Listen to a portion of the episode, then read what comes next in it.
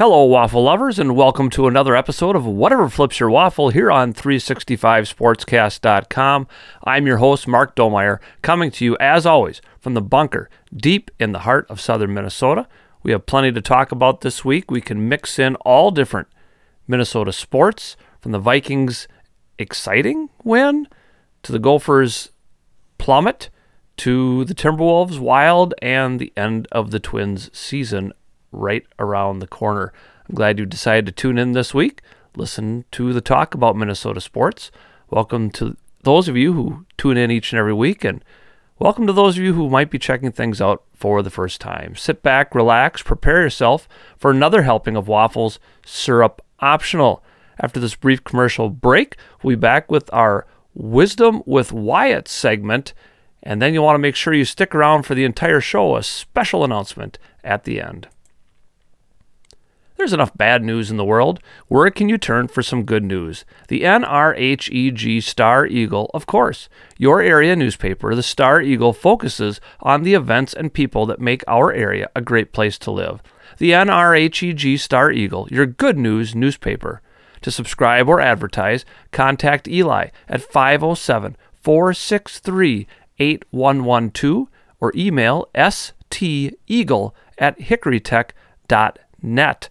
Again, if you subscribe, you get to read the Waffle Flippers column each and every week right there in the NRHEG Star Eagle. Again, 507 463 8112 or email steagle at hickorytech.net.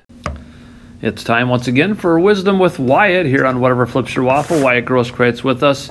And uh, again, a Vikings game that takes us down to the wire and makes life interesting, but they come away with a win. A win is a win. I'll take it however I can get it. It was ugly, but if you beat the teams you're supposed to beat, then good things will happen. And it feels like um, they're, they're kind of the first game of the year. You know, we talked about when they beat the Packers, and you have the whole offseason to plan for the Packers, and they just put together a dominating performance. Now, in the normal week to week grind, I think Kevin O'Connell is realizing, oh, I, I, still have to put together a complete game plan because it just doesn't seem like this offense is moving, moving as smoothly as we would hope it would under Kevin O'Connell. I think it's growing pains. I mean, that happens with every rookie coach. You're never going to have a guy come in and be like perfect he's still and there's times where he's learning how to clock manage there's times when he's learning how to do certain things calling, and he's like he said, this is his first time calling plays. But I'm not. I thought he's been good so far. I mean, it doesn't have to be about how well he's called a game. When you watch this team play, they obviously love playing for him. So it's a massive upgrade anyway. Yeah. Yeah, you mentioned the clock management. It felt very Mike Zimmer like at the end of the first half, where you have three timeouts and there's, I think, 28 seconds in the clock. Call timeout because you, you you kept yourself from at least one more play that you could have run. Yeah, I wish he would have called a timeout in that situation. And like, was the, the head coach for Denver? He hired a guy to help him with those things. Right. And I kind of wish every head coach would do that because then it's just one less thing they have to worry about. They have yeah. a guy, hey, call a timeout, and then right, he calls one. Right. I thought but, I thought the Vikings had somebody like that. They got you know fifty seven hundred coaches on the sideline, but I have I have no idea if they do or yeah, don't. But if they do, then he obviously should be fired because yeah, right. That's an easy one. That's um, that should not happen. And if there is none, then oh well. Kevin yeah. O'Connell's got a hundred things to worry about. That's one thing I'm not going right. to get mad about. So here's something to worry about: is the ability to finish a drive. You know, you, you kick five field goals, and it's it's hard to even. Again, there's that rhythm. There's that whatever. Uh, but it feels like uh, Kirk doesn't have enough time at times. I mean, he got sacked three times on Sunday. Uh, it felt like he was under pressure more than he needed to be, more than one would hope he would be. Um, again, that offensive line, uh, not quite there. I mean, we're seeing Ed Ingram's improving, and he's a rookie. Um, but even uh, Brian O'Neill got beat badly one time on Sunday. I suppose it'll happen. You just kind of figure he'd be, he's consistent usually? Well, I don't want to bash the offensive line too much or the offense in general because number one, Brian O'Neill, is the one of the best right tackles in Yeah. football. And when you look who he was going against, Right. Cameron Jordan. Right. That's no one is ever going to go up against Cameron Jordan and win 100% of the time. I don't blame him for any of that. Ed Ingram is a rookie. He's getting better. Garrett Bradbury is getting better. He is, yeah. Christian Darrisaw in year two, he's looking like a potential franchise left tackle. Right. They're going to have growing pains. It happens.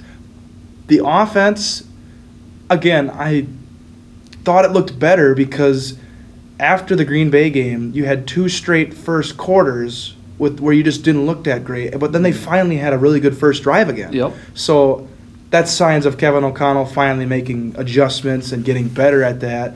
And let's give credit where credit is due. They have a really good defense down in New Orleans. They do. Yeah, Cam Jordan, you mentioned, um, he was he was outstanding. Just whether it's run stopping or putting pressure on Kirk. Uh, Marshon Lattimore. Now, when you look at the box score and you say Justin Jefferson had 10 receptions for 147 yards, Lattimore must have been terrible, but he wasn't. In some ways, that was if you could have a quiet 147 yards, it felt like Jefferson, you know, he had some big catches and everything, but Lattimore made some plays. How many yards would he have had if it would have been, well, anybody except Darius Slay? But, you know, I, I thought Lattimore overall played well, but he's going to need some help on Justin Jefferson, too. Yeah, um, it, it did feel like a quiet. It felt like a quiet day for JJ because he just, I don't know. It did, it wasn't like the Green Bay game where it kept happening over and over and Yeah. over. It was strung throughout the game, which I'm fine with. He Of still course. played amazing, but you're right. It it felt like that Saints defense made a lot of the plays they were supposed to make. That they are a very good defense. They're a well coached defense. I like Dennis Allen as the head coach Yeah. there. He's been a great defensive coordinator for a while, and I can tell you right now, if the Saints are going to win games this year, it's going to be because of that defense. Of course, yeah, their offense. This is where I get a little disappointed. You know, uh, the Saints without their starting quarterback, without their starting receiver, without their one of their top or starting running back, without one of their top receivers, it felt like the Vikings should have won this by more. But I wonder too. You know, they made a big deal about the Saints flew over to London. What Monday or Tuesday right away? Yeah. And the Vikings waited until after practice on Thursday, giving them less time to sort of adjust to timing and everything.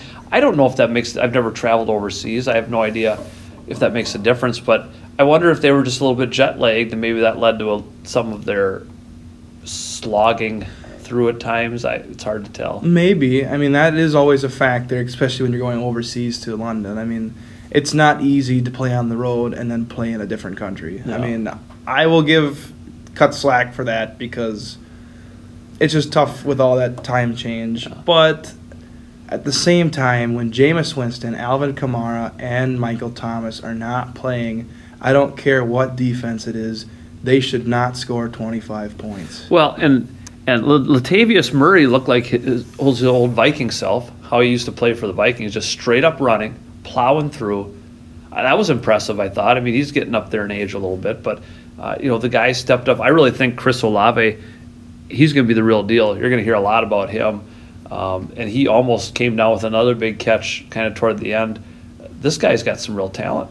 Olave looked amazing. He has real speed, really good hands. His route running is awesome. Everything about him is just amazing. He looks like, and he acts like the real deal. And he's only been in four games so far. Now, obviously, it's really early and it's such a small sample size. But I do think Olave is going to be one of the best, if not the best receivers out of that draft. Yeah. Well, if you think if Michael Thomas could ever stay healthy, well, it'd be hard. It's like having Justin Jefferson and Adam Thielen. You know that talent level there. Uh, you know Thielen played pretty well. Looked like he got banged up, but boy, give him credit because he was hobbling around and staying on the field, saying, "We got to win this game." Yeah, he. It looked like a high ankle sprain at one point, and those are not easy to play with. No, they no. hurt. They and they linger too, which sucks.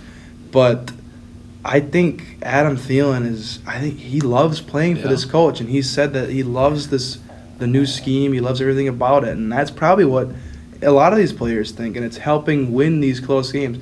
I saw something the other day. The difference between last year's team and this year's team is results Yeah. when you look at this team, you we're playing we haven't played great the last two weeks, but we're finding ways to win, Mhm. and that's all that matters. You, I would rather us play 17 games terribly, but win 15 of those games, than play all 17 games perfectly, but we only win like five or six. Right. You're right because last year these were the games they lost. They found a way to lose. You know, um, when Greg Joseph missed the extra point, that would have made the made the Saints have to go score a touchdown. And I thought, oh, overtime. I mean, that's that, just your thought. He's going to go overtime. But you know, you kind of look at that. It's always the what if, the what if. But if the, if he hits that and the Saints are forced to go for a touchdown, well, what if they score it? How much time would have been left for the Vikings to try to kick a tying field? You know, then it goes the other way around, and you, you sit sit and think a little bit like, well, wait a minute, um, that would have been. It, it, we'll never know. Uh, but just the way that the Vikings, for instance, gave up that big chunky yardage to let the Saints have a shot at a field goal to tie it at the end, you know, defensively, was a little frustrating. And again, that defense didn't seem to put enough pressure on Andy Dalton. And what I'm reading is Ed Donatell just doesn't like to blitz much. And I'm thinking, well, but sometimes you have to. I know with the defense, obviously it was a worry part of this team. Like people were not confident in the defense, and it's starting to show. We're just not that great on defense. Mm-hmm. And these veterans are getting slower, they're getting older, they're not moving around like they used to. And I know we're only four weeks in, but Ed Donatell, I am about you are almost on the hot seat in my book at this point. His game plans have been awful. The shell coverage against the Eagles was a terrible idea. And then you let the Lions carve. The last two weeks, you've let Jared Goff and Andy Dalton carve up your secondary. That shouldn't be happening. Two guys who are above average, but not great. They're guys that should be able to throw for 200 yards and two touchdowns and probably a pick. But they shouldn't be marching down the field every single drive. Right. The Lions, I understand a little bit more because they have a little more talent. Andy Dalton's old. He's not that great anymore. And there are times he made awful throws. Yeah. But we just can't find a way to stop it. And then I know it's still early. This coaching staff is still learning. But Ed Donatell is a veteran at this point. Yeah, he's been around for a long time. He needs to either scrap what he's been doing or teach it better because it's not working. And you know, I wonder a little bit too. But but part of this is we we've got some All Pro players there. I wonder if we'll see in the drafts in the years to come, drafting players that fit his scheme better. Of course, the problem is you got two guys you drafted this year, and Lewis Cine fractured his leg in a horrible incident on a special teams. He's done. Um, Andrew Booth hasn't seen the field yet because he's dealing with a quad issue. So it looked like they were trying to go for guys that maybe are going to fit a little bit of their scheme a little bit better, but um, uh, time will tell. We said at the start of the year, we just need an average defense because we think the offense is going to score a lot of points. Well, when they're not, then we need our defense to be a little bit above average. Again, we're, we're nitpicking. We're three and one, um, tied well technically in first place because we beat the Packers, who somehow also are slogging along. Uh, you know, the, the division right now is there for you to take if you're the Vikings because the Packers have not looked great. They almost lost to a third string quarterback in New England. And, uh, you know, the, the Lions lose a shootout in, in Seattle. And uh, the Bears, well, we'll see next week because they just look really bad. Yeah, I this team is going to get better. I think once K- KOC starts getting into the groove of things, the offense is going to be fine. I'm not worried about the offense. If we get to week five or six or seven and we're starting to say the same thing on the offense where they just can't finish drives, then it might be time to worry a little bit whether it's KOC, whether it's Kirk or Yeah. something. I don't want to blame anybody yet on the offense. The defense, if that can get better, this team is a team that can be dangerous Right. because they have the ability to score a lot of points. Well, this is what I look at. So we'll play the Bears next week, and we'll play everybody else in the NFC North once. So what happens the second time you play those teams? That's where it really shows your coaching chops. What adjustments have you made based on what you learned the first time you played the teams? And if they beat the Bears next week and are three and zero in the division, that's huge. But can you go four and zero and five? Can can you beat the teams a second time? Because the reality is, you, you should be. The Bears are just not good. You should beat them twice. Um, the Lions, eh, well, I think they're going to keep getting better, but really, probably. Uh, I think that if you win, if you're going to win this division, you have to go five and one. Like you might lose at Green Bay in January because it's at Green Bay in January, but even the Packers aren't great. They have big concerns on their offense as well. Yeah, I mean, it's not going to be a cakewalk with Chicago because we just were in London. We're going to be tired. The time Right. change is not going to help us. But yes, it, it's a game you should Mm-hmm. win. Chicago is not good. If they had a, like Matt Nagy, I would say maybe this is a lot closer than we think because it's a rookie coach coming off a jet lagged week against a somewhat veteran coach who was bad, but a veterans coach. Right. But Matt Eberflus, he's been pretty good so far, but he's still a rookie head coach with a bad team. I think the Vikings should win this game handedly, but the problem is is the jet lag part. Right. I don't know how much it's going to affect them. At least it's at home, you know, and playing New Orleans in London instead of the Superdome, which is or whatever they call it down there now. That's the biggest thing they came away with on this schedule is not having to go to the Yep. Superdome. because you, could- I, I could hear, and I commented to my wife as we we're watching it. I said, "That's the Saints PA announcer. Like he flew over there. You could tell because it was the home field like PA announcer, which is cool, and that's what you should do." But um, you know, we've talked about some of the coaches. I think the one, the coach that we should be focusing on in a positive way, special teams have looked good. I mean, it, Joseph's going to miss a kick here and there, but the the fake punt was run fantastically and at a crucial part of the game. And just their coverage most of the time, they're getting down there. If a guy returns it, he's not going to get very far. Yeah, I I like the special teams a lot more this year. Greg is Greg Joseph has been amazing. What has he missed two kicks so far? And Two 56 yard field Yeah. goals and then the extra point this I'm not week. too mad about it. I mean, it's not affected anything. We're three and one. He makes a lot. He made five field goals on Sunday. Yeah. that's really good.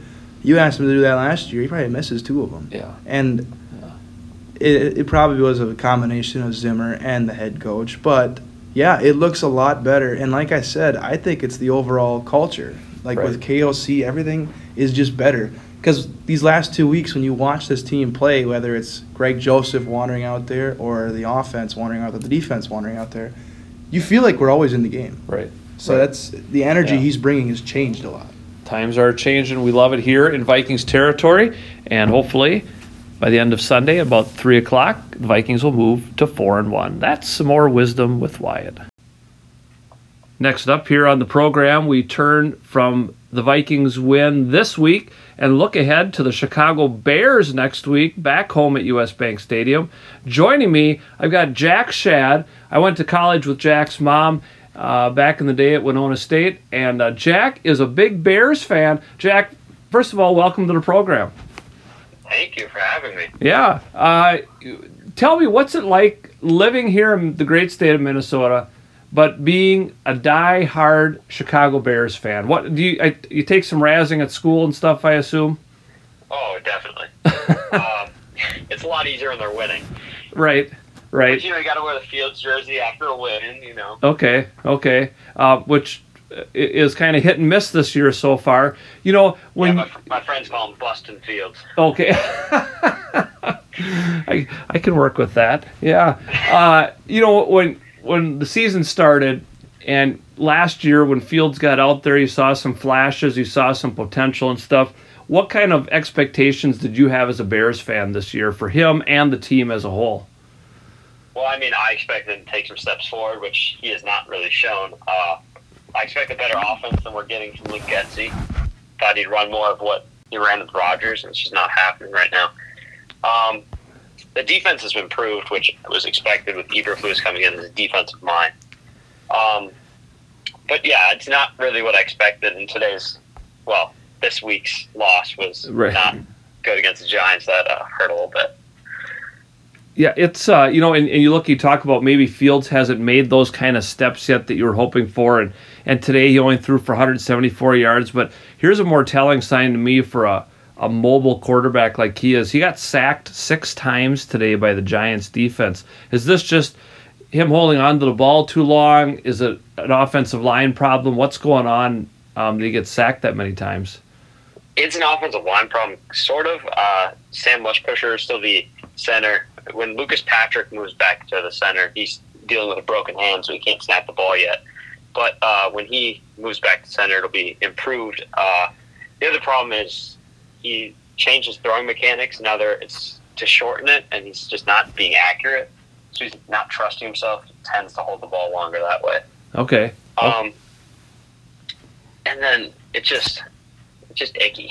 I don't know. just he doesn't look, he doesn't look right, and he fumbles so often. Right. So so like just ball maintenance, ball control, uh, the little things that you should know coming into the NFL. Yeah, he, he does, and he is not playing with the same swagger he played with at Ohio State.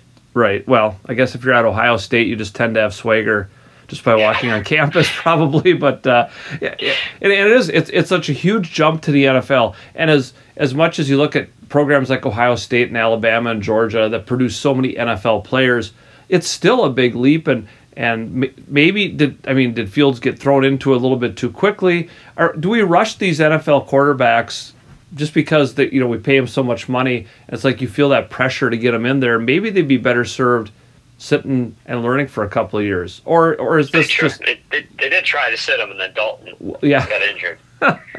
you just you can't win right when you you don't have any other options. And even look across the way at the Giants today, where Daniel Jones gets hurt, Tyrod Taylor comes in, then he gets hurt. Uh, it's it's tough being a quarterback in the NFL. It is. It it's uh, but but you you did talk about the defense too, and the defense certainly has been you know even if you don't count the uh, the the Rain Bowl that they had against the Giants, which you know levels the playing field for everybody. Yeah. But you know they're they're holding teams, uh, you know, and and um, and doing a nice job. And granted, you have a Saquon Barkley who rushes for 146 yards today. He seems to be coming back into his own. But overall, you know, if you hold a team to 20 points or fewer in the NFL, you should have a good chance to win. You just have to have the offense to go with it. Yeah, you have to have a some somewhat competent offense. Yeah. who who is standing out on this Bears defense that we as Vikings fans next week might hear a lot out of? Well, I mean, Roquan Smith. You watch the game; it seems like he's on every tackle, but you should know about him. Right. Uh, Eddie Jackson's coming back. He's, he's he had his third pick of the year today, which is his second career, second highest in his career. Okay. Um, total and uh, Jaylon Johnson, he has been locked down. I think he's targeted like coming into this game, he was targeted like six times all year. They're just not throwing it near him because none of the other cornerbacks are good, but he's also just that good. Okay, so is that a guy you see possibly covering Justin Jefferson? I I'd imagine he'd cover Justin Jefferson. Okay. Uh, I could. Yeah, he probably would. Just and then Kindle Vildor would be on Adam Thielen, which I'd, I'd expect a big game from Adam Thielen if he's covered okay. by Vildor. Well, we'll see. Thielen got a little banged up today too. He kind of toughed it out, but yeah. um, but but you know who knows? It's the NFL, and uh, you know what we've seen this year is um, when you when you have somebody really good that can cover Jefferson, you can really shut him down. Certainly, the Eagles did that uh, for a time today. Marshon Lattimore did that for the Saints, but after a while, he he lost a couple steps and Jefferson got the better of him. But um, I, I, don't, you know, when I look ahead to next week, and I and certainly playing at home always benefits a team. So the Vikings coming home, albeit after a trip over to London, um, should have the advantage. But I don't necessarily see them bursting out just because of this Bears strong defense. Um, what's it going to take for the Bears to beat the Minnesota Vikings at US Bank next week? Uh, the run game on offense, really, and shutting down John, uh, Jefferson and uh, Cook. They can do that. I think they've got a shot. You can, if you can control the run game better than you did this weekend, Saquon, and then shut down Jeff, Jefferson. And I don't know if Montgomery will be back. If he is, pound the rock with him. And Herbert's looks good too. So. Well, I was going to say Montgomery's a, a, really good running back, and uh, you know, miss, missing him certainly hurts. Um, Herbert's more incapable.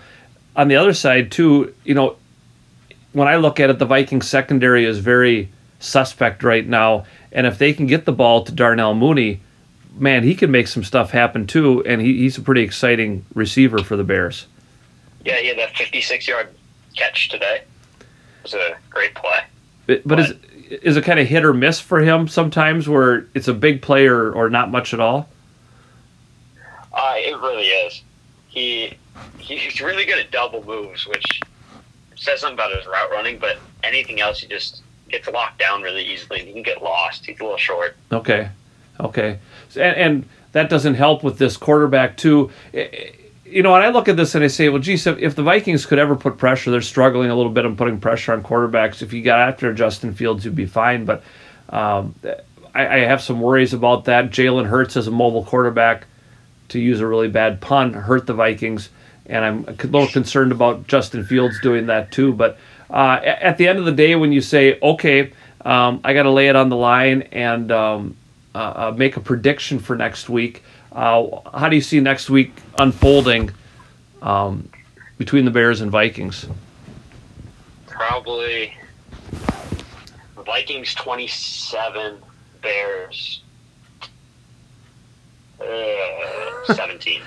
I, it's right in the range I was thinking. I was thinking about a 10 point Vikings win. Of course, I thought that this week too, and they had to hang on at the end to beat the Saints because it is the NFL. doink. Yeah, yeah, the double doink, and, and you Bears fans are well well familiar with yeah.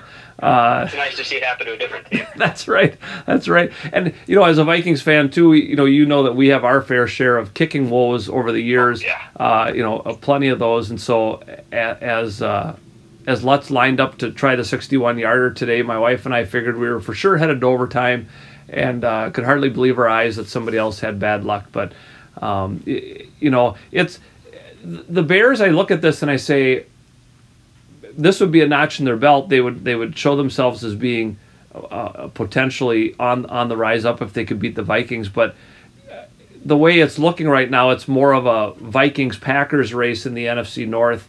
Um, I thought the Lions would have a little bit better record by now, but um, they've got the offense and just not the defense. So whatever the the Lions and Bears, you know, that could be that could be quite an interesting matchup down the line when those two teams meet. Yeah, good offense against good defense. Yeah, yeah. So who knows? But uh, uh, any other thoughts as we go into next week? You're you're pretty, even as a Bears fan, you have to be realistic and say probably have a a, a tough road to hoe. But um, by the end of the season, if Fields just isn't showing it, what can this Bears team do? Is it time to start looking another direction, or do you keep working on him and, and hope for the future? Uh, if, the offense is continuing to struggle and they put up, you know, 12 points every single week, I think you fire the offensive coordinator Luke Getsy after one year, it's just a little crazy, but uh, it's just not working. And then I think you give Fields one more shot with the new offense, which would be a little hard to do his third offense. But I think he has the raw tools and the scramble ability that you can't just give up on him that easy. Right. And it's also hard to find that in it's hard to find NFL quarterbacks. Maybe you draft a guy and he sits on the fields. I just I think the way the offense is going, something needs to change. Right. Yeah. Well, we'll have to see. Um, it, it's always exciting whenever there's an NFC North battle, and uh, we'll we'll see if our predictions are correct that the Vikings can come out on top by a couple of scores. And um, you know, after that, best of luck to your Bears. We'll see them again down the line. Uh, the last game of the season will be a little chilly at Soldier Field, um, and I have. I'll tell you what, I'm I'm scared of that game if it matters for the Vikings because playing at Soldier Field in January uh, that's never a good thing, and the Vikings just traditionally don't play very well there. Of course, you hope it means a lot too. Um, we'll just have to. I don't know. Yeah, It might mean it might mean a draft pick. yeah. Well, there you go. That's they, they might be packing it in by that point. Well, Jack Schad, thanks uh, thanks for joining us this week on whatever flips your waffle. Yeah, thank you. You know, when I started this program back at the end of January and was trying to figure out my way through this and what would work well to uh, put segments in, I used to start with a little bit of a an opinion piece on whatever was happening in sports, and I thought let's bring that back for this week. Um, I wrote a piece for the NRHEG Star Eagle, uh, one of our our um, supporters, our advertisers here on the show, and I wrote about the Minnesota Twins a little bit. I thought I'd share that opinion with my listeners, uh, just in case you don't read the paper. You should, but in case you don't, um, this is what I have to say about the Twin season. Now that the Minnesota Twins have sunk out of the playoff race for the second year in a row, rumblings have intensified on social media to fire manager Rocco Baldelli and front office mavens Thad Levine and Derek Falvey. I'm here to tell you that's the wrong take. Do I think Baldelli is a great manager, destined to get a statue outside Target Field someday? No. But I also like to look at his overall record, which includes two division titles already. I don't like his over reliance on advanced analytics, even though most of Major League Baseball uses them. A notable exception is Terry Francona, manager of the Cleveland Guardians, the team that has won the Central Division. He goes with his gut and intuition when it counts, much like Tom Kelly used to do in winning two World Series titles. Think about Tom Kelly and his pitching staff in those in those seasons. Think about Jack Morris in game 7 of the 91 World Series. Go with your gut sometimes. Sometimes, not always, sometimes. I've talked about this with numerous guests on this show. People who follow the Twins for a living are pretty much in agreement that Baldelli is not the biggest problem with this baseball team. I hate it too when he yanks a starter so they avoid going through the lineup a third time, even if that pitcher has done really well so far. I guess the numbers show that batting average goes up dramatically the third time, but I'd argue that there isn't enough data since pitchers rarely pitch in that situation. And when they do, they're just seeing a few guys and then they get yanked out uh, much of the time. I'd rather see pitchers learn how to adjust to the batters the third time around. Don't throw the same stuff. I'd like to see them strengthen their arms to pitch more than 80 or 90 pitches as a starter. If you're becoming ineffective because you're losing steam down the stretch, you are not strong enough. But again, most Major League Baseball teams treat their pitchers the same way that the Twins do. We just see it every single day, and that's why we kind of harp on that sometimes. I wish more players knew how to bunt to move a runner into scoring position. Boy, that would have been a quick way to take care of these shifts that are going to disappear next year anyway. Uh, that would have taken care of that in a quick hurry. It'd be nice to see more steals. And that's a skill that has just as much to do with reading a pitcher as it does with speed. I can tell you that as a guy who used to steal bases and I wasn't that fast. It's about reading the pitcher. But that's not currently the Twins' way. Baldelli seems to have support in the clubhouse. Players generally like him. This season, we've even seen him shed that robotic demeanor and show emotion, likely as a result of the Twins blowing the lead in the division they held on to for most of the season and uh, they might end up in third place by the time this is all said and done. Injuries have doomed the Twins this season. When I first wrote this piece, there were 18 players on the injured list. 18 at the same time. That's enough to play an inter squad game. When your outfield consists of Jake Cave, Gilberto Celestino, and Nick Gordon, you're probably not destined for the playoffs. When the two pitchers you trade for, Chris Paddack and Tyler Mahle, develop arm issues, that becomes a problem when you can't hold a lead against the Cleveland Guardians at all, ever, you're not going to make the playoffs. The bullpen implosions this year have been significant, and they've become worse since pitching coach Wes Johnson left midseason to take a college coaching job. You can't understate the job he did with the staff, and I would guess, without doing a lot of research, that the team ERA has gone up since he departed. Levine and Falvey have made trades to try to bolster this team, especially when it looked like they had a shot at the playoffs. Where they have failed is providing adequate depth. Nobody could foresee this many injuries, but it really shows how depleted our farm system is and carries concerns for the future. Baldelli needs to look at his coaching staff. He's got to make some changes before next year. You can't stand pat. That's the way to show fans you are trying to improve. You need to get a third base coach who's not going to get guys thrown at the plate by a lot. You perhaps need a pitching coach, you know, that is ready for the job. Uh, there are some changes they can make, that's for sure. Making a legitimate offer to keep shortstop Carlos Correa here is another, even if he goes somewhere else. But if you make him a really legitimate offer that makes it hard for him to turn it down, he's indicated, just got to come get me. I don't know what that number means, but if you lowball him, that doesn't tell the fan base you care enough. And improving the bullpen is imperative. You've got to do something to figure that scenario out. 2023 was always the year the Twins have been shooting for to make a run. If they fail again next year, change has to come. But if you actually thought the Twins would win division the division this year prior to the season starting, then you're probably the one person who's truly disappointed. Most people did not pick the Twins to win the division. You always had hope, but um, in reality, I can go back and, and you can look at old recordings of this show where I said they'd win between 82 and 88 games and be in the running for a wild card. Well, I was off there too. They were in running for a while, um, but the Central was so bad it didn't matter. There's a lot of talent in this group. They need good health, They need some added pieces to the pitching staff to have that chance to break that playoff losing streak. When healthy, Byron Buxton was one of the best players of the game. I give him a lot of credit. He played through a lot of pain this year, but they've got to hopefully figure some stuff out so he can play 110, 120 games in a year. Jose Miranda has shown he belongs in the big leagues. Jorge Polanco is solid at second base. They have four starting pitchers in place for next year, provided they overcome their current health hurdles. It's hard to imagine beating the Yankees, the Astros, the Dodgers, the Cardinals, all teams who are consistently so good every year. Still, all it takes is to make the big show and get hot. That's what the 1987 team did, and maybe the 2023 Twins can do it too. We'll take one more quick break here and uh, be back for the remainder of the show. There's a new newspaper in Waseca County. The Waseca County Pioneer is on the stands and is produced by the same group of people who put together the NRHEG Star Eagle each week.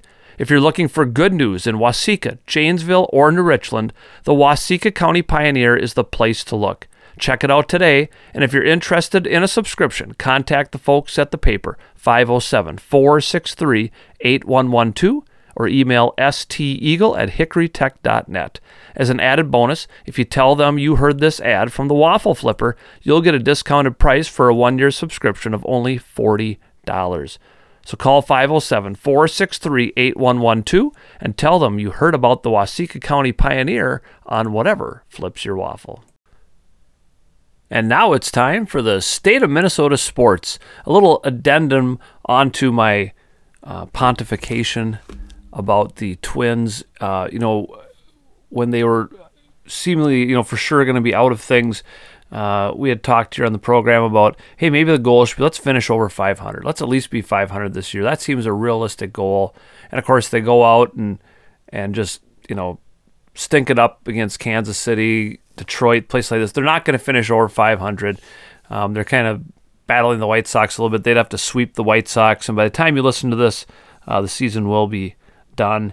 Uh, but they'd have to sweep the White Sox to move ahead of them and finish in second place. So that overall disappointment for a team that that I expected to contend for a wild card, um, to be in that you know 82 to 88 win range. I thought that was a realistic thing, especially adding Correa.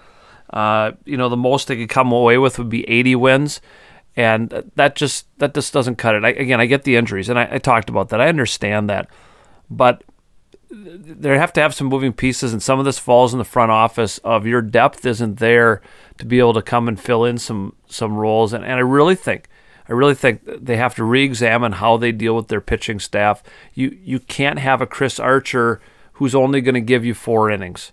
You just can't do that because it taxes your bullpen, and that started to show. And I think part of the uh, decline and the and the fall of the Twins the second half of the season was they just kept going back to the well on these guys and it got to be too much. They got overworked and and probably underpaid, I guess, if you want to go with the song. But you need to have pitchers. You need to have some confidence in Joe Ryan, in Sonny Gray, um, in these guys to be able to go six, seven innings. You just have to let them do that sometimes. And you know what? If they get enough data that shows, hey, guess what?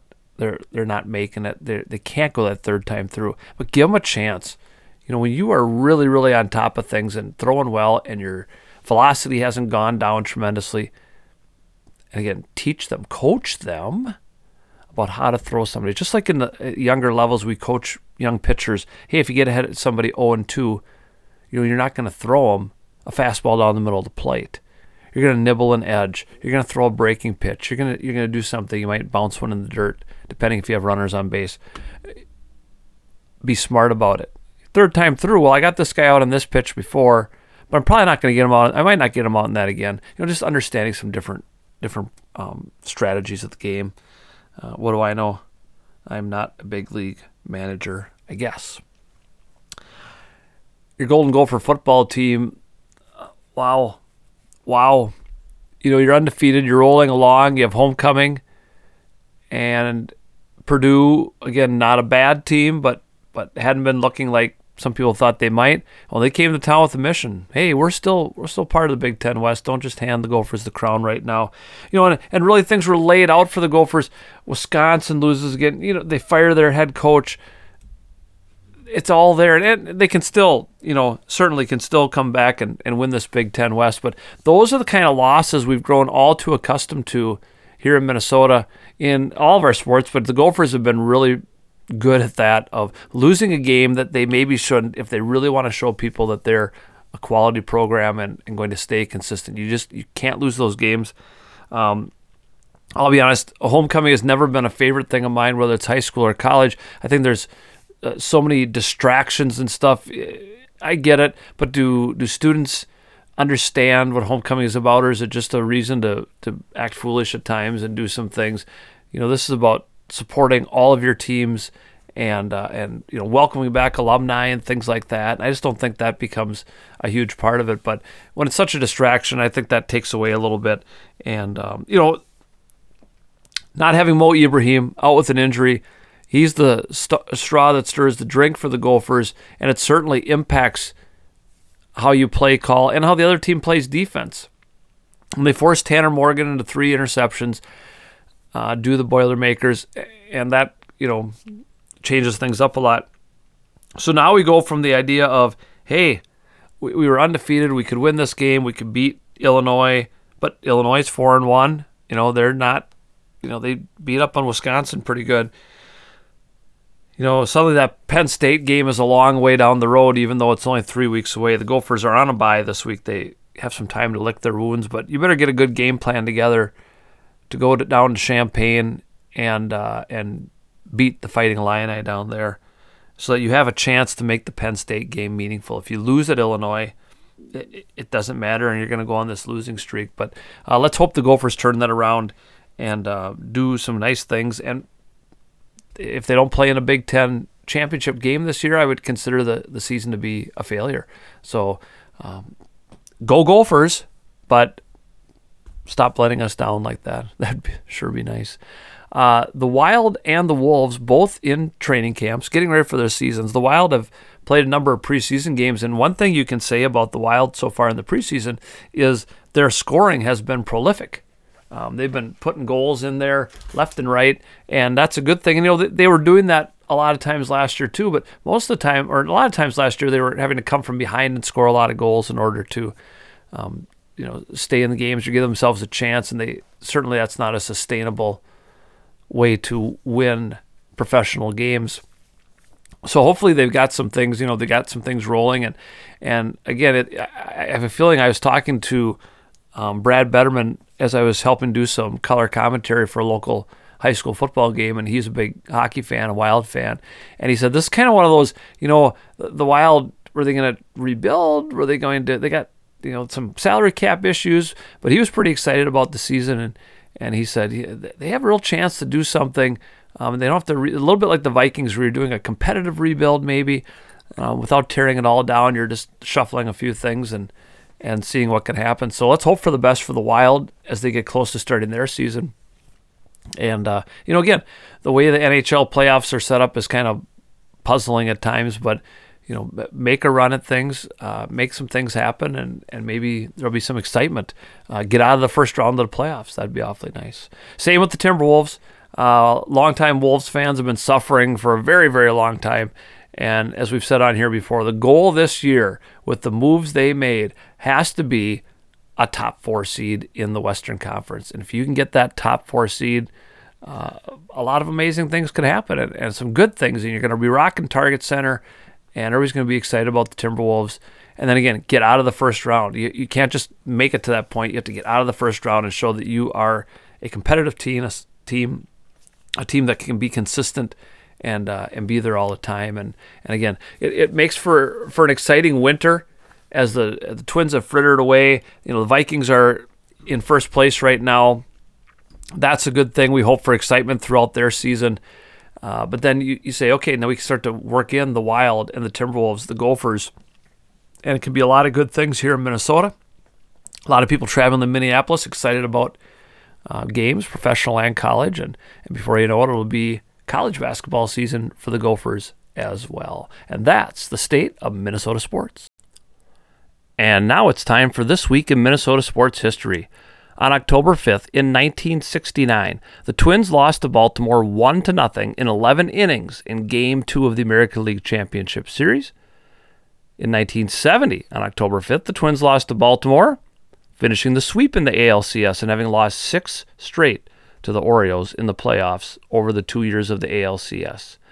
In 2002, the Twins beat Oakland at the Dome 11 to 2 to tie the American League Divisional Series two games apiece. In 2004, on October 5th, the Twins won at Yankee Stadium. That's right, they won at Yankee Stadium in Game One of the American League Divisional Series, two to nothing, and set a playoff record with five double plays in the game. On October 5th in 2019, the Twins lost Game Two of the ALDS in New York as the Yankees won 8 to 2. One of the questionable decisions that Rocco Baldelli made was to put Randy Dobnak in as the starter. He was constantly reminded of his old job as an Uber driver.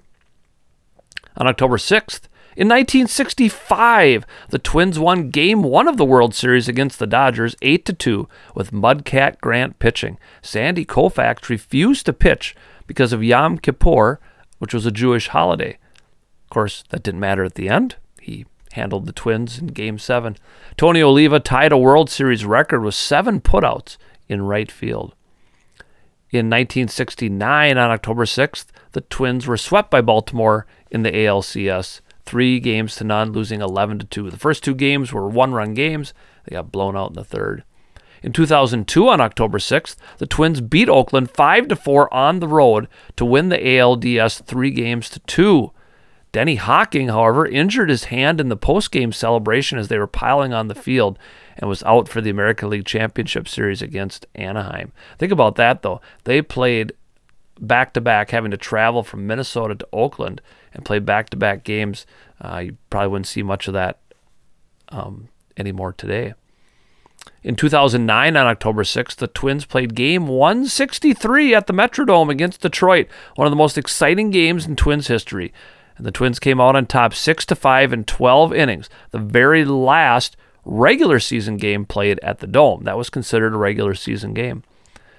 On October 7th in 1925, the Washington Senators beat Pittsburgh on the road in game 1 of the World Series. Ladies and gentlemen, that's the last time a Senators slash Twins team, since it's the same franchise, won on the road in the World Series. In 1965, on October 7th, the Twins won Game 2 of the World Series with a 5 to 1 win over the Dodgers, with Jim Kaat beating Sandy Koufax. Enjoy that while it lasted. In 1987, the Twins beat Detroit 8 to 5 in Game 1 of the ALCS thanks to a Don Baylor pinch hit single in the 8th to break the tie. It was also the debut of the Homer Hanky. Got plenty of those laying around. I'm sure some of you do as well. On October 7th in 2009, the Twins lost 7 2 at Yankee Stadium in the first ever postseason game played at that new edition of Yankee Stadium. And in 2019, on October 7th, the Twins lost 5 1 to the Yankees at Target Field to get swept out of the American League Divisional Series. On October 8th in 1987, the Twins beat the Tigers 6 3 at the Dome in Game 2 of the ALCS, with Bert Blyleven out pitching Jack Morris. But wait, on October 8th in 1991, the Twins beat Toronto 5 to 4 in game 1 of the ALCS with Jack Morris on the mound, beating him in 87, having him help win the World Series in 91. On October 8th in 2002, the Twins beat the Angels 2 to 1 at the Metrodome in game 1 of the ALCS behind Joe Mays pitching. Think about that. Joe Mays. They only had one day off in between the ALC or the ALDS and the ALCS, and so Joe Mays was the man for that day. Here's your non baseball one. On October 8th in 2005, Wayne Gretzky got his first win as a coach as his Phoenix Coyotes beat the Minnesota Wild 2 to 1. On October 9th in 1965, the Dodgers shut out the Twins 4 to nothing in game 3 of the World Series. In 1991, the Blue Jays beat the Twins 5 to 2 in game 2 of the ALCS. That was a rare loss at home for the Twins in a playoff game. In 2002, on October 9th, the Angels beat the Twins 6 3 in Game 2 of the ALCS at the Dome. It was the largest crowd ever at 55,990 people crammed in there. In 2004, on October 9th, the Yankees came from four down early to beat the Twins 6 to 5 in the 11th inning and win the American League Divisional Series 3 games to 1. On October 9th in 2009, the Twins lost game 2 of the ALDS 4 to 3 in 11 innings. They had a 3 to 1 lead in the ninth against the Yankees, but Joe Nathan gave up a two-run bomb to A-Rod. Mark Teixeira hit a walk-off home run to win it. On October 10th, my wife Michelle and I got married back in 1998. Happy anniversary. Before then, in 1965, on October 10th, the Dodgers tied the World Series two games apiece with a 7 2 win over the Twins in LA.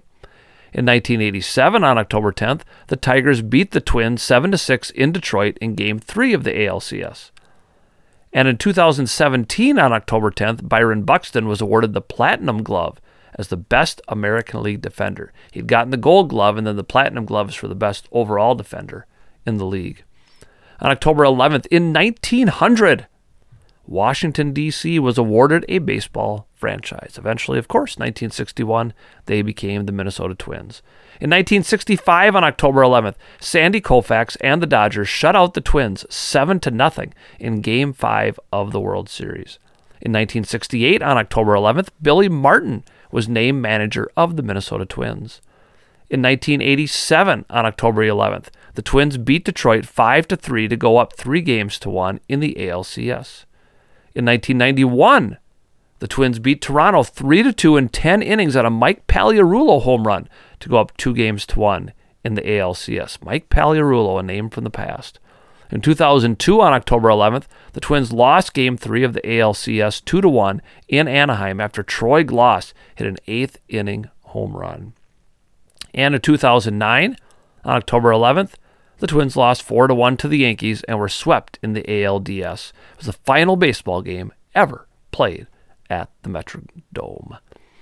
For my local listeners, this week in Richland, Hartland, Ellendale, Geneva sports, October 6th, cross country is at Waseca. volleyball is at Janesville. October 7th, it's homecoming. Football team plays at home against the Medford Tigers, looking for their first win of the season. October 10th, volleyball is home against Kenyon Wanamingo. And October 11th, cross country is at Alden. Remember, we stream on the NFHS network for all our home games. A lot of times you can hear me either in the background or doing play by play, though I won't be there on October 10th for volleyball. Uh, but I invite you to check that out and um, tune in for our local sports and everything like that. I promised you a special announcement, and this is that. This is my last show. I've decided to uh, hang it up. This is 37 episodes, and um, I, I, started this back in January, and I've, I've really had a blast doing it. Um, but for a variety of reasons, um, uh, one of the main ones just being time. This takes a lot of time to put together uh, and, and, a few other things. I've just decided it's time to to put a stop to whatever flips your waffle. I really, really appreciate um, those of you um, who've given me some great feedback over time. I appreciate those of you who tune in each and every week, um, whether it is on 365sportscast.com, whether you check it out on YouTube, Spotify, uh, whatever you do. I, I, I do appreciate that. I, I've, I've met so many wonderful people and had so many great conversations in doing this. And I really want to take a moment and shout out to all these great guests that I've had over time. You go all the way back to January 26th, and Matt Johnson from Twins Almanac was on. He was on a couple different times. Thanks to Matt for helping me dive into what it meant to be an interviewer. Interviewer uh, Ted Schwerzler of uh, Twins Daily has been on a couple times. Todd Walking Stick out of Owatonna, thanks to him. Uh, John Millea from the Minnesota State High School League, a fantastic conversation. The great Carlie Wagner, NRHEG Minnesota Golden Gopher basketball standout. Um, she has been on here. Sophie Stork, um, who graduated this last year, a great interview as well. I had the uh, state wrestlers from NRHEG um, that were on uh, one week as well. That was a lot of lot of fun. And Carter Martins too, an NRHEG star who was able to enlighten me a little bit on hockey. I had the Packer brothers on a while back. I know that I tried to get them on again. Um, they've kind of put a little halt to their podcast. Life gets in the way. Uh, Shane Moore from Triple Play Sports. He had a podcast. He too has kind of come to a halt on that. It's it's harder than it looks, folks. Um, Todd Dufault was on out of uh, Waseca originally. Um, he's he's still coaching basketball up in North Branch and having a good time there. Uh, Andrew Noor, I got to put a big shout out to Andrew. He's been on here a few times. He saved my bacon at least once. Um, great guy to talk to uh, with Let's Talk Twins, Let's Talk Vikings, Let's Talk Wolves. A lot of great things. Andrew Phillips was on from NRHEG. Tremendous, tremendous athlete. He'll be playing baseball at South Dakota State University in 2023 24. It'll be fun to see his career. Uh, Brandon Warren from Access Twins has been on here. Uh, Troy Ramage has been on a couple times from Vikings Daily. Troy, a great guy to talk to about the Vikings. Lucas Seehafer's been on a couple times talking Lynx, talking the Twins. Uh, Lindsey Young, what a fantastic uh, interview with her about mental health, both for just all of us and, and for athletes as well. She works for the Minnesota Vikings. John Swol, huge shout out to John. Uh, his Twins trivia website is where I got so many of my This Week in Minnesota sports history. I also used a few other sites, but I got so many Twins things. John does a great job there. It's so much fun. I encourage you to check out twinstrivia.com. Uh, Jeff Jimenez was on. He, uh, local coach and official, is a lot of fun to talk to. Uh, Quinn Van Meldingham, when she went to the state track meet last year from NRHEG, along with Joe Gunderson, who has a Twins Nation podcast. Uh, Jeff Reese, legendary baseball coach, and it was a lot of fun to talk to him. And, and he's since decided to retire, and uh, we wish him the best of luck too.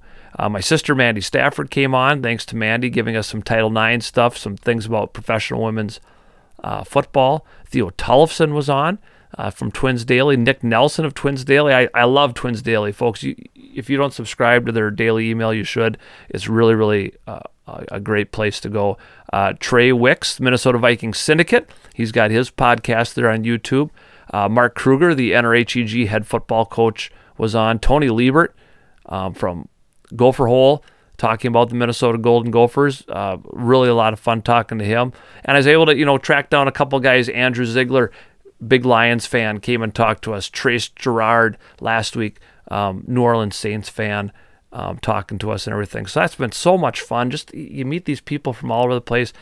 And the biggest thanks of all, uh, you know, these these guests have really made my life better but how about Wyatt Grosskreutz? You probably, if I didn't tell you this, you wouldn't believe he's a senior in high school. He, he interviews so well. These wisdom with Wyatt. It's so much fun to sit down with Wyatt, and I'm gonna miss doing that. I'm sure he'll still be into. We'll talk Vikings and and all kinds of sports all along the way, and I'm gonna wish him the very best of luck in what he does. I hope it might involve something uh, in public speaking and some things like that. He does a fine job when it comes to um, those kind of things. So that's to do it. This is the last helping of waffles here at 365sportscast.com.